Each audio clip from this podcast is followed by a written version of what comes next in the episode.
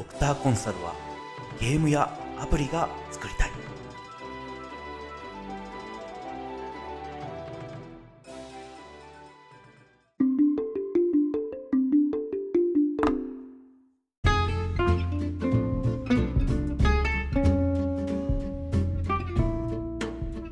ハローニューワールド。皆さんこんにちは。ドクターコンサルはゲームやアプリが作りたい。プレゼンターのロックです。この番組はビジネスコンサルタント兼企業経営者としての経験から日々のビジネスなどでちょっとした役に立つ Tips やノウハウを配信していきます。アップデートやせよそれでは楽しんでいきましょう。はい。本日で第14回目の収録となります。今日はまたいつものようにビジネスクイズを出していこうと思っているんですが、えー、今日からですねビジネスクイズは制作編というので、えー、ということにしてですね、えー、制作関連のクイズをお出していこうと思っています。まあ、これは僕自身がですね、とてもやりたいなと思っていた回になってまして、えー、制作ですね、あの、今後大注目ということで、ぜひ、あの、お伝えしていけたらなと思っています。まあ、あの、制作というのはですね、えっ、ー、と、まあ、法律ですとか、法令だとかも含めて、あの、政府ですとか、まあ、国家ですね、国家政府ですとか、あるいは、えー、県だとか、都道府県だとかのですね、地方公共団体、あるいは、まあもちろんですね、もっと、え、小さい視点では、小さいくくりではですね、えー、市だとか、市町村ですね、市町村の、えー、指し示す方針だとか未来像、えー、そういったもの全般をひっくるめた言い方っていうのが政策になります。そして、えー、とですね、今、えー、この分野がですね、ビジネス的にめちゃくちゃホットだなと、あのー、私は感じています。まあ、政策ですね、あの本当にいろんなところで話題になることが多いなと、あの感じているわけですね。で、えー、まあ、ちょっとコンサル業界の話をするとですね、まあ、今までっていうのはですね、まあ、もちろんいろんなところにコンサル担当のあのビジネス的な領域っていうのがあるんですけども、え大きく分けてですね、え、ー、と、いろんな業界がある中で IT 関連の分野、えっ、ー、と、IT 関連の分野に、えー、コンサルタントっていうのが、えー、集中して投下されるっていうことが多かったなと感じています。で、えただですね、もちろん IT の分野もですね、あの、なんていうんですかね、需要が、あの減るわけではないんですけども、え今後はですね、制作関連のえー、制作オリエンテッドといいますか政策志向な、えー、分野にチャンスが広がっていくだろうなと僕自身は考えています、えー、さらにですねこの制作分野の、えー、ところビジネス領域にしても公共セクターにしてもですね人材が圧倒的に足りてないと感じるんですねあの現場サイドの話なんですけどもで、えー、ビジネスの方面からともう一つ制作の方面からこの、えーと両方の方面を、えー、分かるだとか、あるいはその経験があるっていう人材っていうのが、ますます求められてくる。大企業の中でも法務部っていうのはもちろんあったりしますけども、まあ、法務部っていうのはですね、契約関連のチェックをするような、えー、ことがメインの、えー、所管になってまして、えー、ビジネスとですね、えー、政策をつなげるっていうところに対して強みを持ってる、法務部を持ってるっていう企業はなかなか少ないと思うんですね。中小企業なんかは言わんや、あの、もっともっと少ないというような形です。ただ、えー、まあ、今ですね、環境問題ですとか社会問題っていうのをベースにして、えー、政府だとか地方公共団体の中っていうのが、今、えー、激変に次ぐ激変が続いています。今までは本当になかったようなことが本当に起きている。そういった、えことが続いているんですね。で、えー、公共と、まあ、公共っていうのはその政府だとか、えー、と地方自治体のことですけども、えー、民間ビジネスのこの関係性も実はその大変化が起きてるんですね。で、公共面、公共方面の方からビジネス方面の方に、えー、今アプローチがどんどんどんどん続いていて、こういった、えー、いろんな意味でのアプローチにですね、対応できる企業だとか民間部門ですね、っていうのが、えー、今後生き残っていくんじゃないかななんて、生き残っていくような未来が来るなと、えー、僕なんかは思っています。まあそういった意味でも政策関連のことっていうのは、あの、ぜひいろんなことを知っといて、あ知っとくと得になるんじゃないかなということでですね、えー、ビジネスクイズをお出していきたいと思っています。さあ、ちょっと長くなってしまいましたが、本編の方にってみましょう。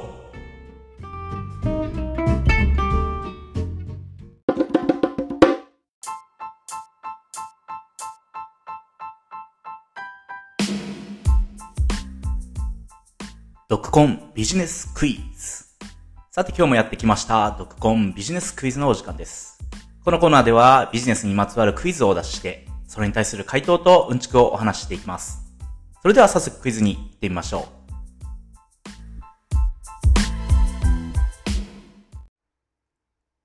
本日は選択問題になります。問題の最後に選択肢を読み上げますので、正解となる選択肢を選んでください。それでは、問題です。平成12年、西暦2000年に、循環型社会推進基本法という法律が制定、施行されました。この法律の中では、国の責務、地方公共団体の責務とともに、事業者の責務が明文化されたことが画期的でした。この事業者の責務として、生産者がその生産した製品が使用され廃棄された後においても、生産した製品の適切なリユース、リサイクルなどや処分に一定の責任を負うことが求められるようになりました。では、循環型社会推進基本法で採用され、このような事業者の責任を総称した言葉は次のうち一体どれでしょうか ?A、製造責任の原則。B、拡大生産者責任の原則。C、SDGs 企業の原則。D、公共的企業の原則。選択肢もう一回読み上げます。A、製造責任の原則。B、拡大生産者責任の原則。C、SDGs 企業の原則。D、公共的企業の原則。回答と解説は音楽の後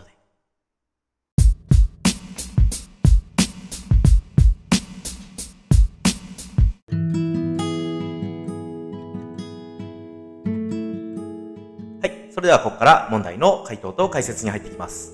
先ほどの問題の正解は B、拡大生産者責任の原則になります。この、えー、拡大生産生産者責任という言葉、英語名も合わせて覚えておいた方がいいかもしれませんね。英語名は Extended Producer Responsibility。略して EPR となっています。この EPR という言い方も時々するので、合わせて、あの、覚えていかれるといいかもしれません。まずは、えー、環境省のホームページ。えっ、ー、と、ちょっと条文読み上げるのは、えー、助長になりすぎてしまうので、環境省の方でまとめてくれてるところがあるので、そちらの方読み上げてみますね。拡大生産者責任とは、生産者がその生産した製品が使用され、廃棄された後においても、当該製品の適切なリユース、リサイクルや処分に一定の責任を負うという考え方です。そうすることで、生産者に対して廃棄されにくい、またはリユースやリサイクルがしやすい製品を開発、生産するようにインセンティブを与えようというものです。廃棄物などの量が多く、しかもそれらのリユースやリサイクルが難しいことが問題になっている今日、拡大生産者責任はそれらを克服するために重要な考え方の一つとなっています。というふうに掲載されています。まあ、あの、平たく簡単に言うとですね、えー、生産者。特にまあメーカーですよね。ものづくりをするメーカーに対してっていうことになりますけども、え、は、あの、リサイクルだとかリユースがしやすいものを作ってねとか、あるいは、えー、廃棄するときに、えー、そういう、えー、なんていうんですかね、廃棄をしやすい形だとか、廃棄するための、あの、いろんなその枠組みに、えー、準拠してものを作ってくださいねっていうような、えー、ことになってきますね。で、えー、まあこうした、あのー、法律、いろいろあると思うんですけども、例えば、えー、容器包装リサイクル法。これは1995年に制定された法律ですね。それから、えー、家電リサイクル法。自動車リサイクル法。有限、えー、資源有効利用促進法なんていう法律がありまして、まあ、えー、関連する法律ですね。リサイクル関連の法律ですけども、あの、こういったものが、私たちの、あの、経済活動においても、えー、身近なものとして制定されている。まあ、特にあの家電リサイクル法なんかはですね、テレビだとか冷蔵庫だとかエアコンだとか、えー、そういったものを捨てるときには必ず、あのー、一般の方もですね、触れるようなものになっていますので、まあ、そういったところにですね、あのー、政策が反映されるようになったということですね、あの身近に感じられることだじゃないかなと思います。まあ、あの、循環型社会っていう言葉もだいぶ一般的になってきましたけども、こういった環境問題に対応する政策ですね。えー、まあ、環境問題自体は、古くからあるものですけども、ここ最近はですね、政府、公共団体、えー、地方公共団体ですね、は、その、えっ、ー、と、取り組みのスピードを、えー、どんどんどんどん上げてきているというふうに私も感じています。環境問題が、あの、問題として深刻になっているというものもあるんですけども、実はですね、この環境問題が、を解決する、そのリーダーシップを取ることっていうのが、えー、国際社会においてもですね、あるいは国内のいろんなその、えー、地方自治体間での、えー、なんていうんですか、競争みたいなものに関してもすごい重要になっているからなんですね。あの住民の人たちの満足度を上げるっていうのもそうですし、企業を誘致するだとか、あのそういった時にもやっぱりそういうのが関係してくる。あのこの政策のですね、ダイナミズムの、ダイナミズムの面白さというところもあるんじゃないかなと思っています。えっ、ー、と、先ほどの循環型社会形成推進基本法っていうのは、平成11年から、えー、一気にですね、作られるようになって、平成12年に、えー、交付されたものなんですけども、この時はですね、環境庁っていう、えー、あの、環境省ではなくて、環境庁という言い方、あの、省庁だったんですね。で、そこから、えー、環境省っていうふうに、あの、掲げされることになりました。この、えー、なんとかなんとか庁っていう、まあ、例えば今、気象庁だとか、えー、宮内庁だとかですね、あの、庁とつくところありますけども、えー、そこと、えっ、ー、と、この省っていう方ですね、えー、例えば、えー、国土交通省だとか、農林水産省ですけども、えー、実はですね、庁よりもこの省っていう方が、あの、一般的にはですね、あの、偉いって言ったらいいか、なんていうんですかね、あの、あの、役所として、えー、国の下にある省庁の時に省の方が格が上だというふうにされています。なので環境庁も環境省に上がったということで、どれだけですね、政府が、環境問題に対してこれから真剣にやるぞっていうのを、あの、表していくことになるかなと思っています。えっ、と、あの、次にですね、あの、拡大生産者責任という言葉についてですね、何が拡大なのかなというところを含めて、まあ、製造者責任の、あの、話もですね、ちょっとしといてと、まあ、より理解が深まるかなということで、次はですね、製造者責任についてもちょっと触れたいと思っています。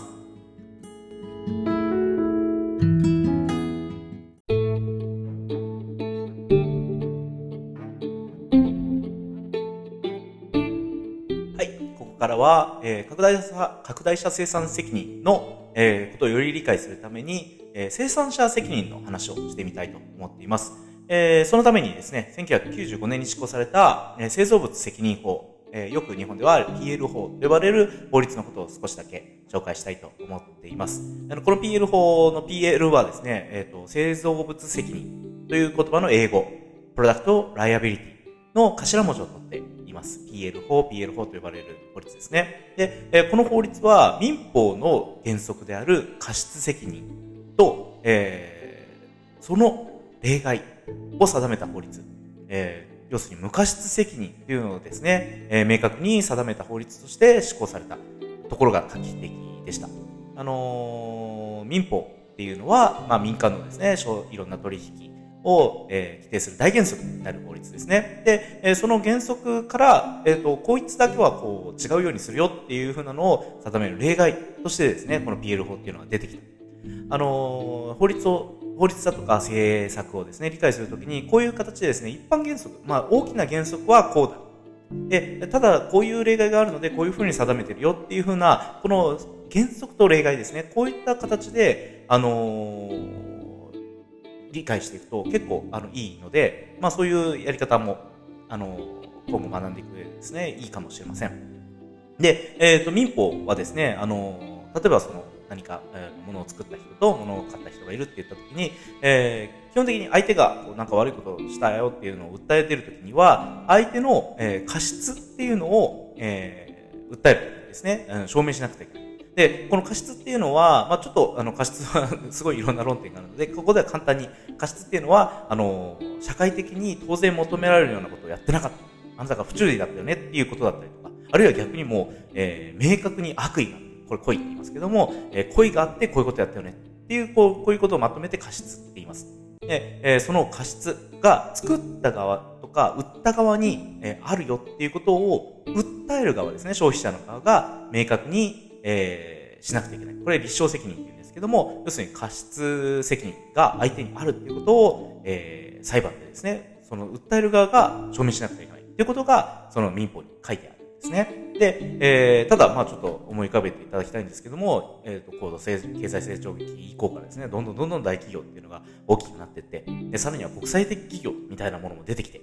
で、えー、そういったものにですね、その一般消費者がですね、あの、その製造者の過失責任までこう、証明しなくてはいけない。すごい大変だ。っていうことになったんですね。例えば、あの、まあそうですね、あの、家の中にある家電製品みたいなのを思い浮かべてもらうといいかもしれないんですけども、まあ、あの、ものすごい大企業が制作して、あさあの生産してるような家電製品を使っていて、まあ、普通に使ってたのに、ある日いきなりですね、その家電製品から火が出てきて、で、えー、その火のせいで家が燃えちゃったみたいな事例を考えるといいかもしれません。で、えー、消費者の人がですね、この製品を作ったメーカーを訴えるってなった時に、えー、その生産の過程とか、まあ、あるいは売り出すところまでも含めてですね、えー、そのメーカー側の不注意だとか、えー、メーカー側がこんな悪意を持ってこういうことやったんだっていう、そういう過失ですよね。これを証明しなくてはいけないっていうのは、やっぱりこれ、かなり大変なわけです。なので、えー、そういったですね、いろんなまあ事故、事件があって、で、社会的にもそういうの、あの、ちゃんとしなくちゃいけないよねっていう話になり、えー、PL 法っていうのが制定されたわけですね。で、この制定、えー、制定されたことによって、その民法の原則である過失責任のうち、その、えー、一定のですね、要件を、うん、クリアした、あの、状況の場合においては、メーカー側が無過失の責任を負うっていうふうに、えー、要するに定めたわけですですね。まあもちろんその欠陥がこういうことがあったとか、そこはあの証明しなくてはいけないんですけども、あのメーカー側のですね、過失までも証明しなくてはいけないっていうところはこう外されたわけです。まあこれによって逆に言うとメーカー側は無過失の責任を負うっていうことになったわけですけども、あのそういったことが出てきたということですね。で、えーえー、1995年のその PL 法が施行されて以降はですね、製造者、メーカーですね、メーカーだとか、えー、販売者っていうのが、その、えー、責任っていうのをですね、うん、消費者側に負わなくてはいけないってことになったので、まあ、あの、ものをづくりをするときにですね、そういったことまで含めて配慮を求められるようになってきたっていうわけですね。で、それがさらに拡大されて、今度は、えー、商品売った後のリサイクルですとか、廃棄っていうところまで含めて、えー、生産者、メーカー側の方がですね、えー、配慮するっていうことが求められるようになってきた。という、こういう一連の流れがあるわけです。まあ、あの、ものづくりする方の側も大変ではあるっていうのはもうもちろんそうなんですけども、ただですね、やっぱり世の中の流れだとか、世の中の社会的な課題っていうのに合わせて政策っていうのがどんどんどんどん作られていくっていうのがこの世の中になってますので、やっぱそれにこう合わせて自分を、えー、自らですね、自分の企業の方が、えー、対応していくっていうことがこう必要になってくるわけです。あの、この政策と民間の、えー、企業ですね、いろんな企業活動っていうのがどういうふうにえー、関係しているのかっていうのを考えていく上でもこの生産あの循環型社会経営基本法のあの面白いフレームワークを紹介したいなと思ったので今日今回こんなクイズを出してみました。